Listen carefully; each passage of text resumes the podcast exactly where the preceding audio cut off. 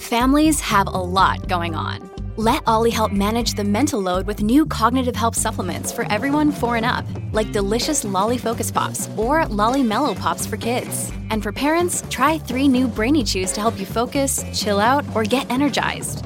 Find these cognitive health buddies for the whole fam at olly.com. That's O L L Y.com. These statements have not been evaluated by the Food and Drug Administration. This product is not intended to diagnose, treat, cure, or prevent any disease.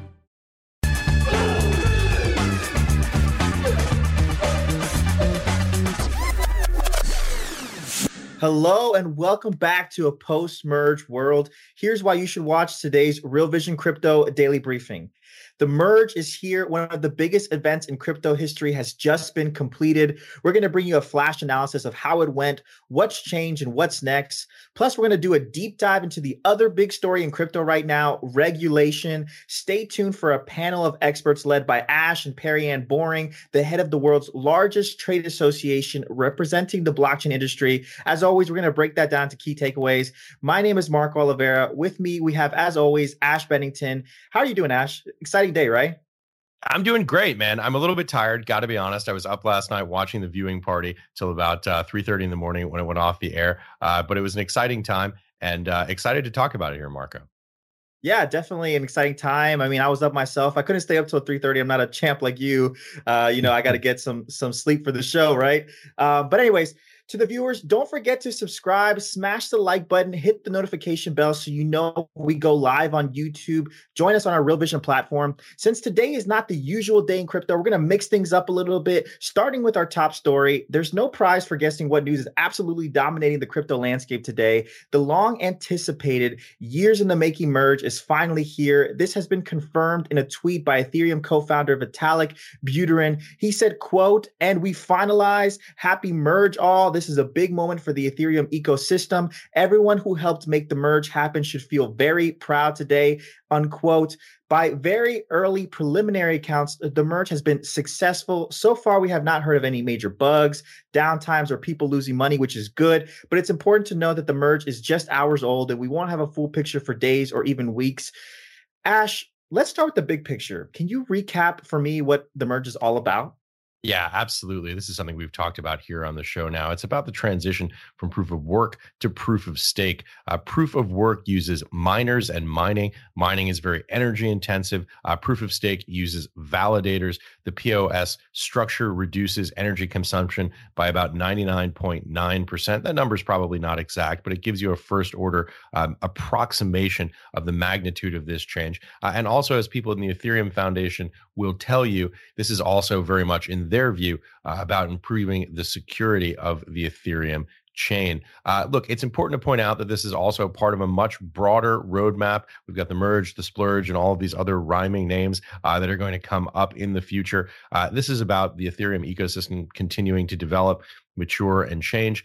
This morning, though, and I think this is the single most important thing, is what we're not talking about. And what we're not talking about is a catastrophic failure. We did not see uh, any massive problems. Indeed, we haven't seen reports uh, that are there are any significant challenges associated with what happened uh, last night. And I think it's it's fair to point out and to say at this moment, it's an extraordinary accomplishment. We've talked about the scale of this change for some time here on the show, uh, how it's analog been analogized to changing the engines on a jet plane at 50,000 foot cruising altitude. So hats off to the Ethereum Foundation this morning and the Ethereum community for pulling this off. But also, I think it's an extraordinary moment for crypto in general, for open soft so, open source software. The crypto community can do big things. I think that's ultimately the message here. And we're going to talk about some of the trade offs and some of the potential downsides uh, to this later on in this show. But I do think it's a big moment that the community came together and was able to coordinate a change uh, at this scale in terms of the complexity, in terms of the really core functionality of the Ethereum network, of the Ethereum chain,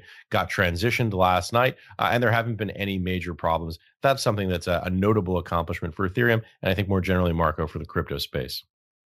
Yeah, an extraordinary moment indeed. Ash, I should say that, you know, I feel like it's you that popularized the statement changing the engines on a jet plane at 50,000 feet. So I got to give you credit for that. I don't, um, th- I don't think that's mine. I think I stole that, but it's a great, it's a great line and you hear it in the Ethereum community. Uh, but please go on. Yeah, yeah, of course, man. Uh, anyways, uh, speaking about this, obviously extraordinary moment. What are the benefits of this massive change? Yeah, I talked about this earlier energy consumption being cut by around 99 or more percent. And this is because uh, energy uh, hungry mining is just no longer happening. Tim Beiko said on the show yesterday uh, that security will be improved. indeed, at the live watch party last night with Vitalik, Vitalik said that security on the chain uh, was something that he believed uh, was going to be improved by this. Uh, so the security of the chain continues to evolve. This is obviously something that is that is noteworthy because as Ethereum begins to scale, as Ethereum begins to go enter into some more uh, mission critical applications. Security, of course, is a top priority. Indeed, it's kind of the sine qua non. It's the the the characteristic where if it doesn't exist, the chain can't exist. So I think it's really important. Uh, and um, look, you know, this is something that that we've all been looking at here, and uh, it's a big moment. And um, I think the Ethereum Foundation probably deserves a victory lap uh, today. Of course, we'll be talking about some of the downsides and some of the potential risks. But look, this is just a very positive story for crypto across the board. Well, speaking of the downsides, what do you think about them? What what are the potential ones that we have? Well, a couple of potential downsides here. First of all, proof of stake is believed uh, to concentrate power in uh, the hands of uh, the biggest Ethereum stakers. That also includes public corporations. Uh, and there are those who feel that this makes Ethereum more susceptible to pressure from regulators around the world. Um, another sort of limitation, uh, a potential downside, is the things that won't change, at least for right now. Uh, those are transaction fees, that's gas on the Ethereum network, and broadly the overall speed and transaction volume of the network itself is not changing. I think the other thing uh, that we should probably point out is, you know, last night I tweeted something at like, you know, 3:30 in the morning when I was sleep deprived and in the moment, I tweeted something like, "This is cool and exciting," and I got teased a little bit by Bitcoiners uh, for saying that. The Bitcoin community, especially, uh, would say that it's not impressed with this. They believe, I think, broadly speaking, if we want to characterize it in sort of general terms, that this makes the Ethereum network more susceptible to centralization, more susceptible to pressure. That's the feeling in the Bitcoin community. That's one perspective, and it's something that we we shouldn't discount. It's important to bring all sides of the table here in this conversation, Marco. Yeah, well, something else that I, I, think was notable too is that Ethereum's price actually hasn't moved much. Uh, our producer Archer this morning he checked mar- uh, Coin Market Cap and it was virtually flat on the day, up by mere like zero point zero one percent. So I mean, it seems like investors are shrugging their shoulders at this good news. If we look at the ETH chart, it's actually down slightly at the moment. Ash, you would think with all the hype around the merge, it would have moved more. Why hasn't it? Well, you know, this is sometimes often typical of financial markets. You hear the phrase that uh, you buy the rumor and sell the news. Success is probably priced in. We should also point out we're in a negative overall macro environment. It is a bear market after all. But again, I think the single most important thing to say about price, again, it's sort of this proving the negative or talking about the negative, but it's really important, I think, for people to understand what did not happen. If we'd had a catastrophic failure of the technology, we would have likely seen a catastrophic plunge in the price of Ethereum uh, and that did not happen. And that really is the important point. So to say it's trading down, you know, whatever it is, four tenths of 1%, look, it's basically flat. It tells you that this successful outcome was largely priced in. But again, we did not see a catastrophic failure. That would have resulted in massive downside moves, I think is fair to say. Uh, beyond that, we're going to have to wait and see what the impact is on the longer term to Ethereum price, Marco. Yeah, absolutely. I mean, and speaking about the price, you know, we actually asked Real Vision fans on LinkedIn if they thought the merge would be a catalyst for a new bull run. The results are in 829 people voted. 65% of people said no. Only 32% thought it would be a catalyst. You know, that said, another crypto we're keeping a close eye on is Ethereum Classic, right? It's a much smaller cryptocurrency with a market cap of around 5 billion compared to the 195 billion for ETH. But it seems that Ethereum Classic could be emerging as a possi- possible alternative for miners who want to continue mining after the merge. It is the original Ethereum after all, right? It was the the legacy blockchain following the 2016 hard fork. It's doing better than ETH price-wise at the moment. Decrypt is reporting that the data from 2miners.com shows mining activity known as the hash rate has surged to an all-time high.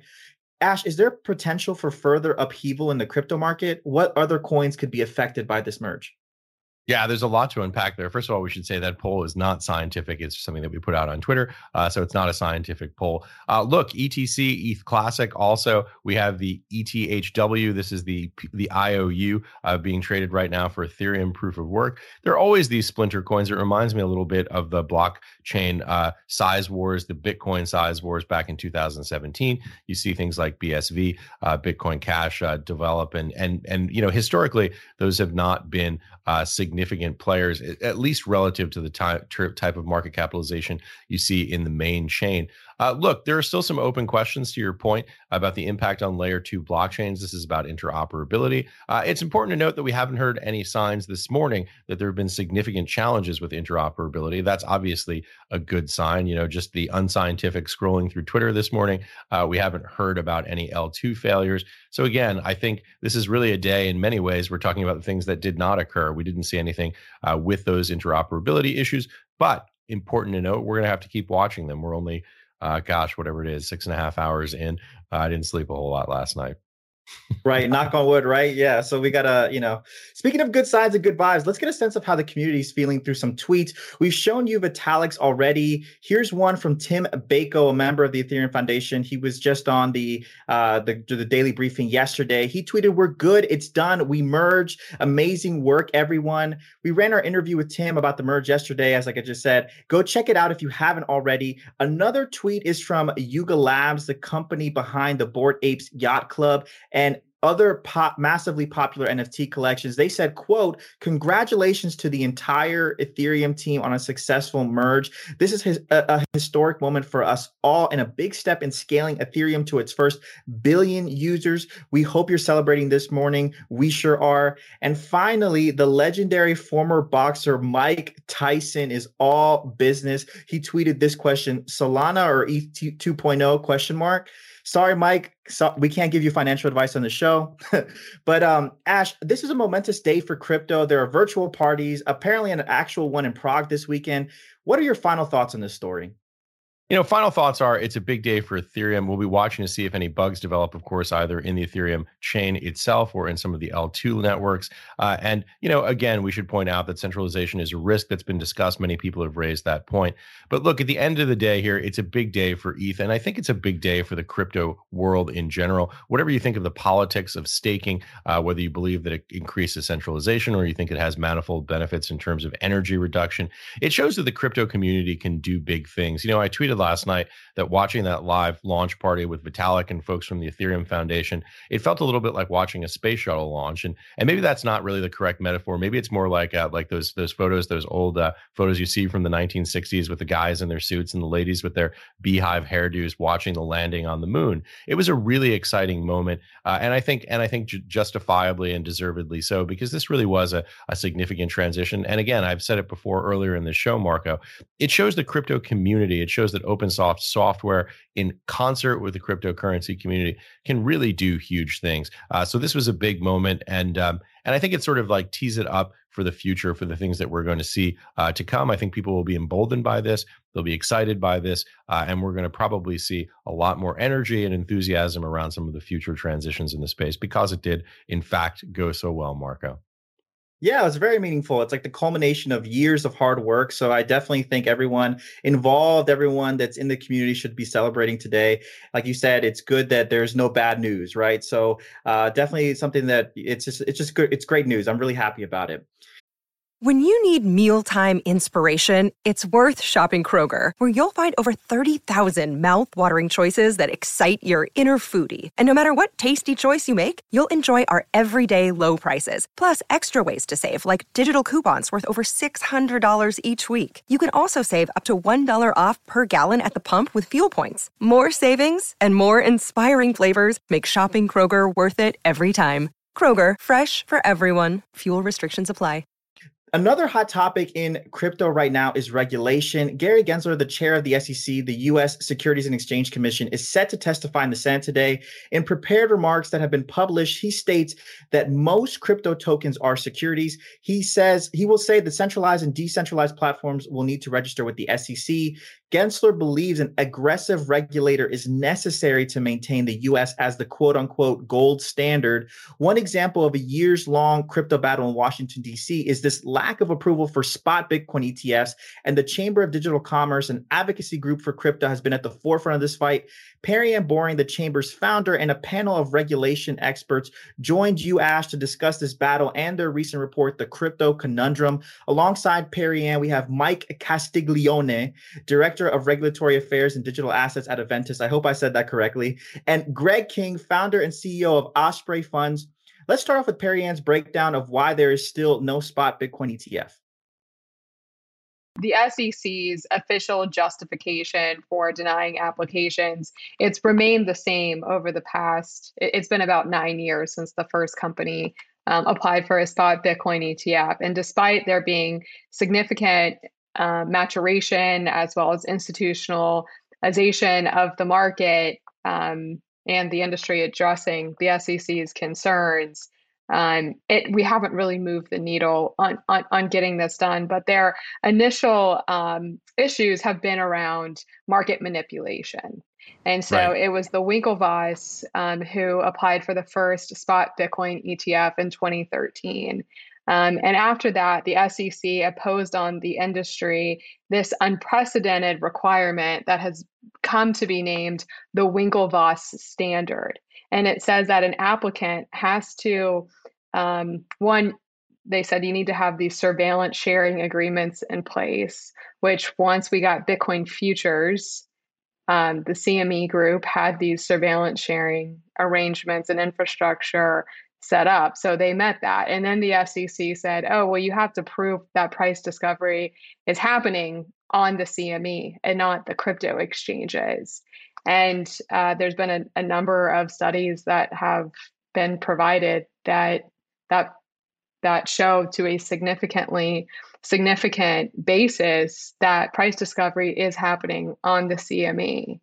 Um, so at this point, a lot of our members feel like there is no data that could ever be provided to the SEC at this point that would change their position. They've been given all the data they need. Um, secondly, nobody else is required. Uh, other industries have not been required to provide this type of information or go through these types of hoops. And maybe Greg can speak to that in detail because, of course, his ETF experience predates Bitcoin. Um, but it, it, does come down to that market manipulation piece, which again we we detail in um, in the report a, a number of different ways how the, the industry has addressed those concerns.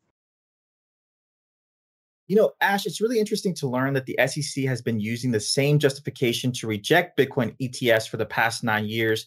It really does seem that regulators hold digital assets to a higher standard. As Perry ma- mentioned, the Winklevoss standard, as it's dubbed. In another part of the interview, she put it down to politics. Ash, what do you think about the comments here on the Winklevoss standard and the SEC's justifications? Well, you know, Marco, it's not really my role to take a position one way or the other on SEC guidelines or rulings, but but I want to add some color here because the important point I think is Perianne's view from her chair running the Chamber of Digital Commerce. She spends a great deal of time talking to market participants, so it's a window into that perspective.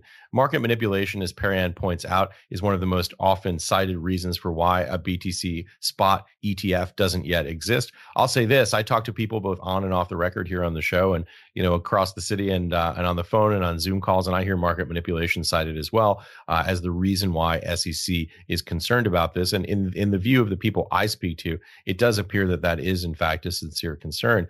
You know, look, as Perianne points out, the standard is different for digital assets, but the asset class is different as well. So I've I haven't gone through the price discovery data myself that uh, Perianne mentions, and even if I did, I'm not a digital market microstructure expert.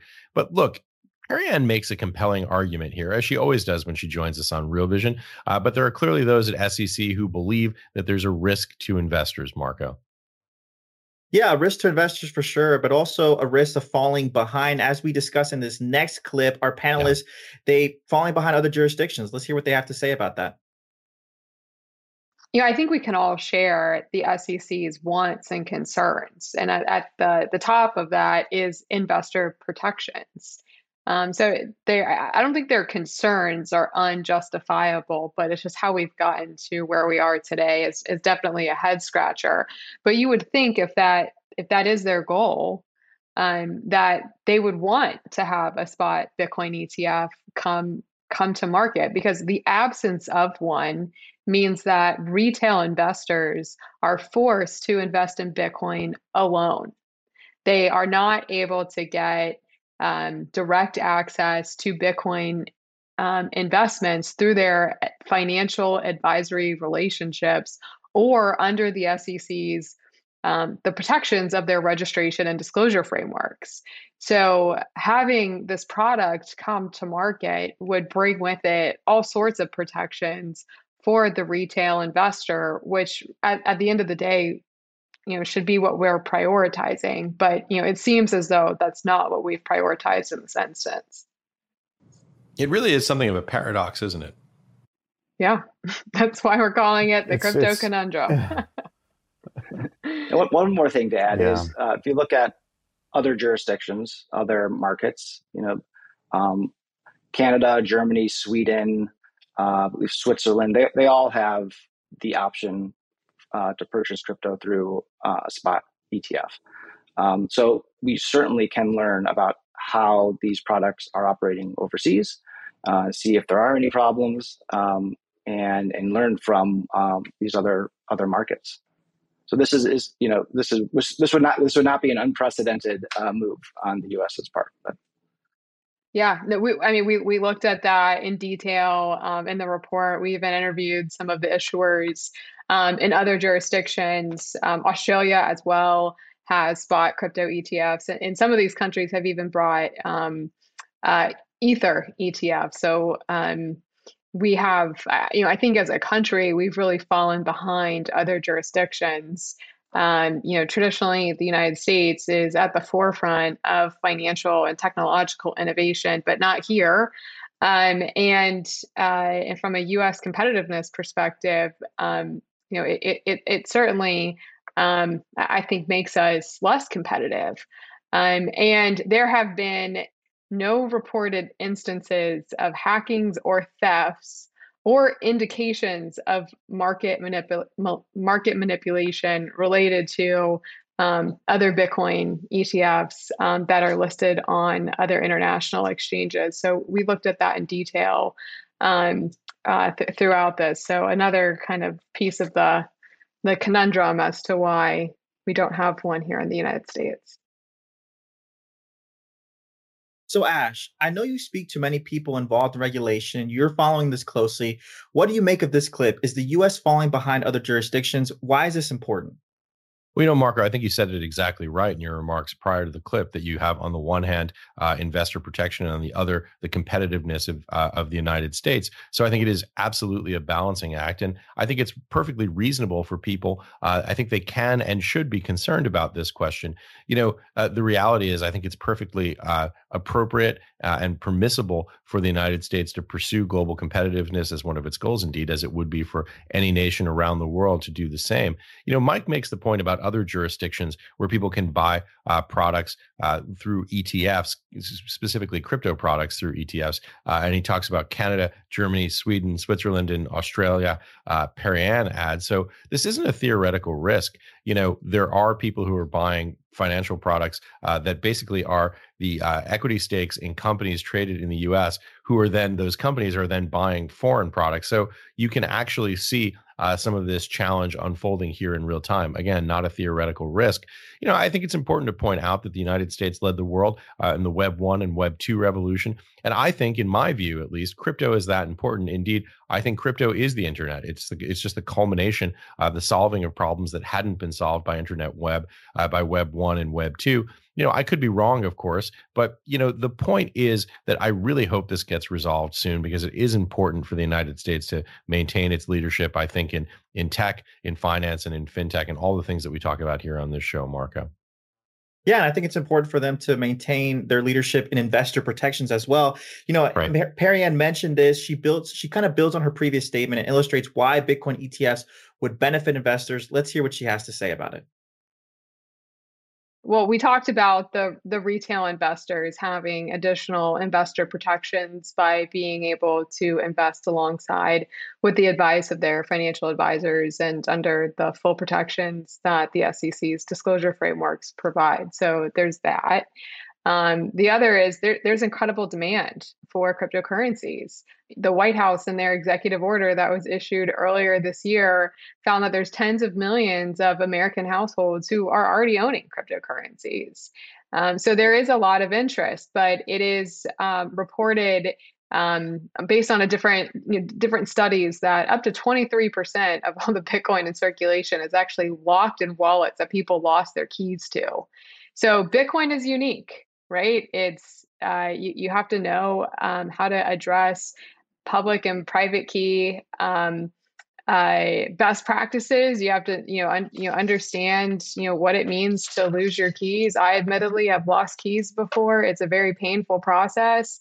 Um, and it, and it, and it's easy to do, and it, it, it's unique to other asset classes. So um, I think having um, traditional financial services companies providing regulated products could could fix a lot of these investor protection issues that, again, I, I think we all care about.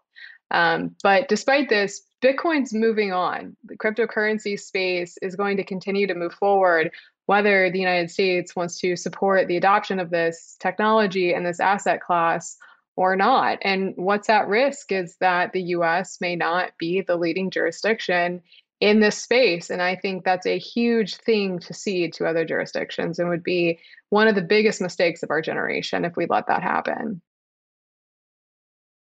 So, Ash, here we have Perianne making a strong case for how big spot Bitcoin ETFs can help protect investors. She mentioned investors being able to invest alongside their financial advisors. She talked about private keys. What are your thoughts on her argument? What's the significance here? You know, Marco, I think big picture, the point that Perianne is making here is that cryptocurrency is unique as an asset class. And specifically, it has those challenges around custody. I think many of us remember the story from last year about the German programmer who got locked out of his IronKey flash drive with his private keys that controlled Bitcoin, that at the time was worth about a quarter of a billion dollars. You know, her point is that self custody isn't for everyone. Uh, and if people want to get exposure to digital assets without having custody of them, uh, it would be favorable for them to get that exposure via an ETF. What, what else can you say? It's a strong point, Marco. Absolutely a strong point. You know, speaking of all the points that, that, have been in the previous clips, these clips have done a great job of illustrating the problem. But that begs the question what happens next? How are things going to move forward? And in this final clip, we hear from our panelists about two possible scenarios we might see play out. Let's take a listen we're um, encouraging our policymakers to provide oversight into what's happened at the SEC. So, um, Congress has jurisdiction over the Securities and Exchange Commission, and they will have the ability to question and subpoena and uh, bring um, the commission to testify under oath um, about what's happened here. So there's really kind of two two opportunities um, or two two directions this could go.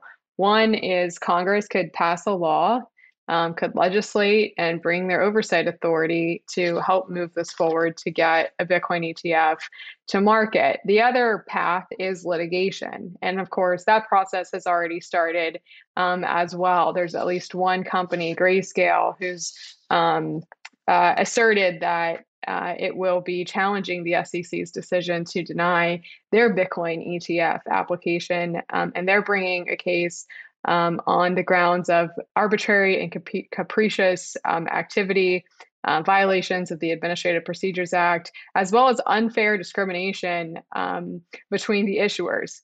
So, um, Congress may get involved. Um, it, that's very possible. Um, and the courts may have to settle this. Uh, but they don't have to. The SEC has the authority to do the right thing um, and to allow a spot Bitcoin ETF to come to market. And and you know m- maybe they will. Um, but I, I, think this is a, a, a win, not an if. It's just been a long and difficult road uh, for the companies who are are looking to offer products in this market. Well, and for the investors who are looking to invest in this market, you know, they've had um, a lot of suboptimal choices for a while. I mean, you have at this point to comment on the state of play and where things might go. You have publicly traded ETFs that um, that hold crypto-related stocks uh, as a way that folks are trying to get crypto exposure, and those ETFs, those U.S.-based ETFs themselves, often try to um, gain a little bit of Bitcoin exposure. And you know how they do this?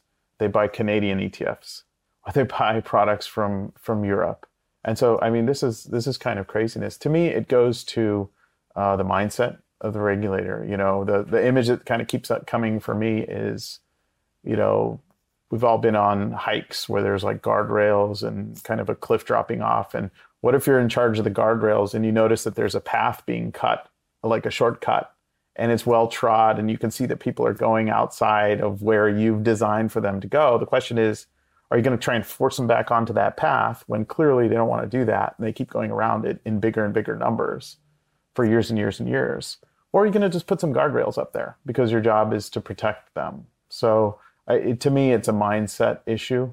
Um, and to be fair, we also have a fragmentation of regulators issue in the US. We've got the CFTC as well. We have banking regulators. I mean, things that have happened in crypto lately with, you know, online, you know, high yield based accounts right. blowing up. I mean, that was outside the purview. So we don't really have a situation where there's one central authority. And so I personally believe that Congress will need to act.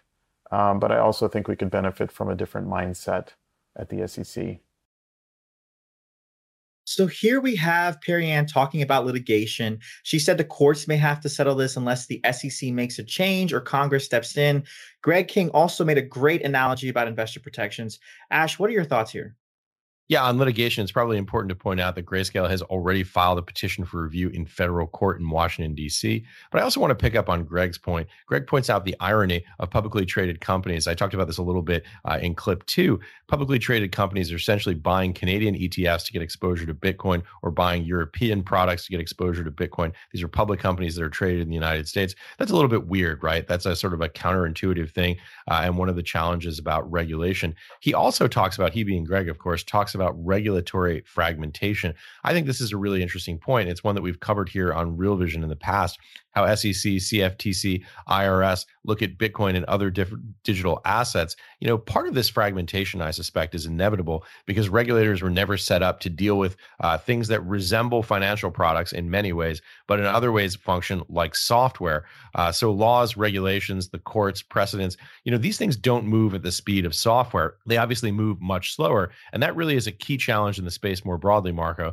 and one that we'll be watching here as it creates these sort of unusual circumstances a key challenge indeed. You know, these are great clips for viewers who are interested. The full version of the interview is available on our YouTube channel, Real Vision YouTube, Real Vision Crypto YouTube. Check it out so let's jump into this next segment where we talk about the takeaways. Here's what I think viewers can take away from this expert panel on regulation. A US Bitcoin ETF doesn't exist yet. The SEC has rejected every application since 2013, citing market manipulation as one of the top reasons. According to the panel's view, it seems that the issue is not really about sub- substance, but about politics. Why does this matter? Well, not having a Bitcoin ETF could lead the US to fall behind other jurisdictions, and that's not good. We want the US to remain a leader in the crypto space, a leader in investor protections. And as Perianne and the panel have illustrated, a Bitcoin ETF can definitely do that. What happens next? Who knows? But like you mentioned, Ash, laws and regulations don't move at the speed of software, so we may have to keep an eye on this for a while. At Evernorth Health Services, we believe costs shouldn't get in the way of life changing care, and we're doing everything in our power to make it possible. Behavioral health solutions that also keep your projections at their best? It's possible. Pharmacy benefits that benefit your bottom line? It's possible. Complex specialty care that cares about your ROI? It's possible. Because we're already doing it. All while saving businesses billions. That's Wonder made possible. Learn more at evernorth.com/wonder. Well, moving on to the final segment of our show, viewer questions. Our first one comes from JJ Amo. If stakers are incentivized to judge the trustworthiness of validators, doesn't that create a centralization pressure? Ash, what are you thinking here? JJ, great, great question. Theoretically, what you're saying makes sense. You know, the reality is this is, uh, you know, some six hours old, uh, and we're going to have to wait out to see how it plays out actually in practice. But theoretically, I think that is a, a fair question to pose, JJ. Well, and our next question here from Shashank Rai is the merge likely to increase enterprise adoption of the blockchain? Shashank, that's certainly the uh, hope of the Ethereum community. I would probably just say that obviously we pointed this out earlier. This is part of a much broader roadmap of which the merge is only the first part. I think the scaling issue uh, that's going to come in the next component of the of this uh, transition is an important one uh, in terms of being able to increase the uh, increase the the transaction volume on the layer one chain and also hopefully to reduce costs potentially. This is uh, sharding, something we're going to be talking about. But certainly, Shashank, I think that's right. That's the goal. We should say we should say that Shashank also made some lovely comments about you, Ash. She says, "I love Ash's caveats. Hard to come across people like him with such a balanced view in crypto. I thought defining a benchmark for decentralization was going to be key in identifying whether uh, a coin is, a security or commodity. Oh, so there's a question in there too. Uh, yep. Is that still the case? Is that is that still the case? What do you think, Ash? Well, first, thank you, uh, Shashank. This is something that we're obviously very passionate about here at Real Vision, but also it's important to maintain this balance because there are a lot of different perspectives, there are a lot of different risks and potential opportunities here.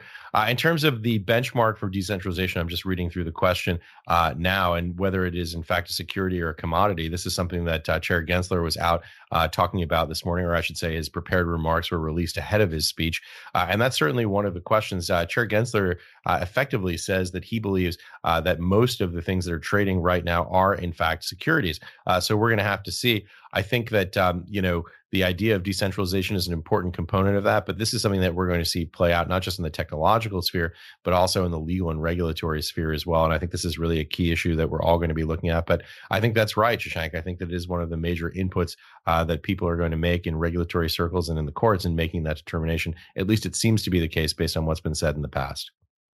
Well, Ash, as you mentioned Gensler, there was actually a question on Twitter from all the kegs. He was saying with Gensler coming out and saying that Bitcoin is a commodity, wouldn't that take the spot ETF approval or denial decision off of the SEC's desk? What are your thoughts there? Great question, Kegs. I'm not a lawyer, um, but my guess is probably not because if it trades on U.S. equity exchanges, it's probably regulated by SEC. Uh, that's just my guess. Again, not a lawyer, but I, I don't think it would. Perfect, perfect. And so the next question here from Ralph Humphrey on our Real Vision website. What is the benefit of a spot Bitcoin ETF as opposed to the futures based ones available now?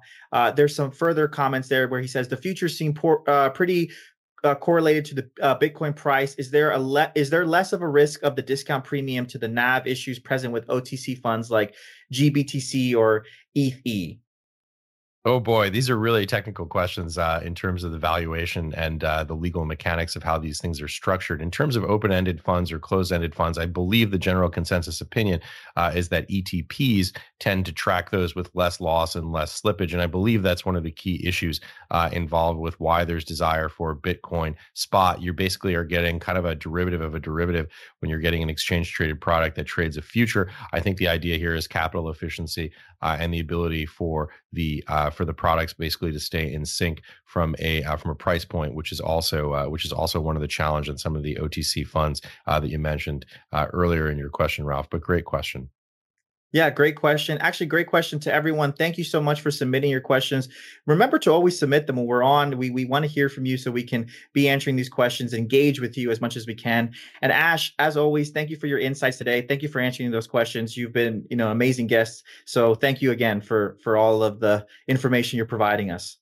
It's it's especially fun on a day like today. Obviously, uh, when we saw this huge story just a couple of hours ago, and it's it's fun to come on and and sort of wade into the news stream and do this analysis and do this on site and unpack this for people because I think it's obvious, very clear from the questions there. People have a lot of questions. Uh, it's very early, uh, but it's it's great to come in and try and uh, make heads or tails of this, try and make sense of these very complicated questions. Uh, and uh, it's a pleasure to do it here with you, Marco. Awesome, man. Well, that's it for today's show, everyone. Thank you for watching. As always, don't forget to subscribe to our YouTube channel, smash that like button, hit that notification bell so you know when we upload and when we go live. Remember, this is your show. We want to hear from you on what's working, what's not. Drop a comment down below. Give us your feedback. Let us know what guests you want to see, what themes we should cover. We appreciate you sharing your time with us today. Tomorrow, we've got a great episode of Raoul's Adventures in Crypto with John Wu, president of Ava Labs. It's a really, really, really good one. Subscribe to Real Vision Crypto on the website for free to watch it. Just go to realvision.com forward slash crypto. See you next week live on Real Vision Crypto Daily Briefing.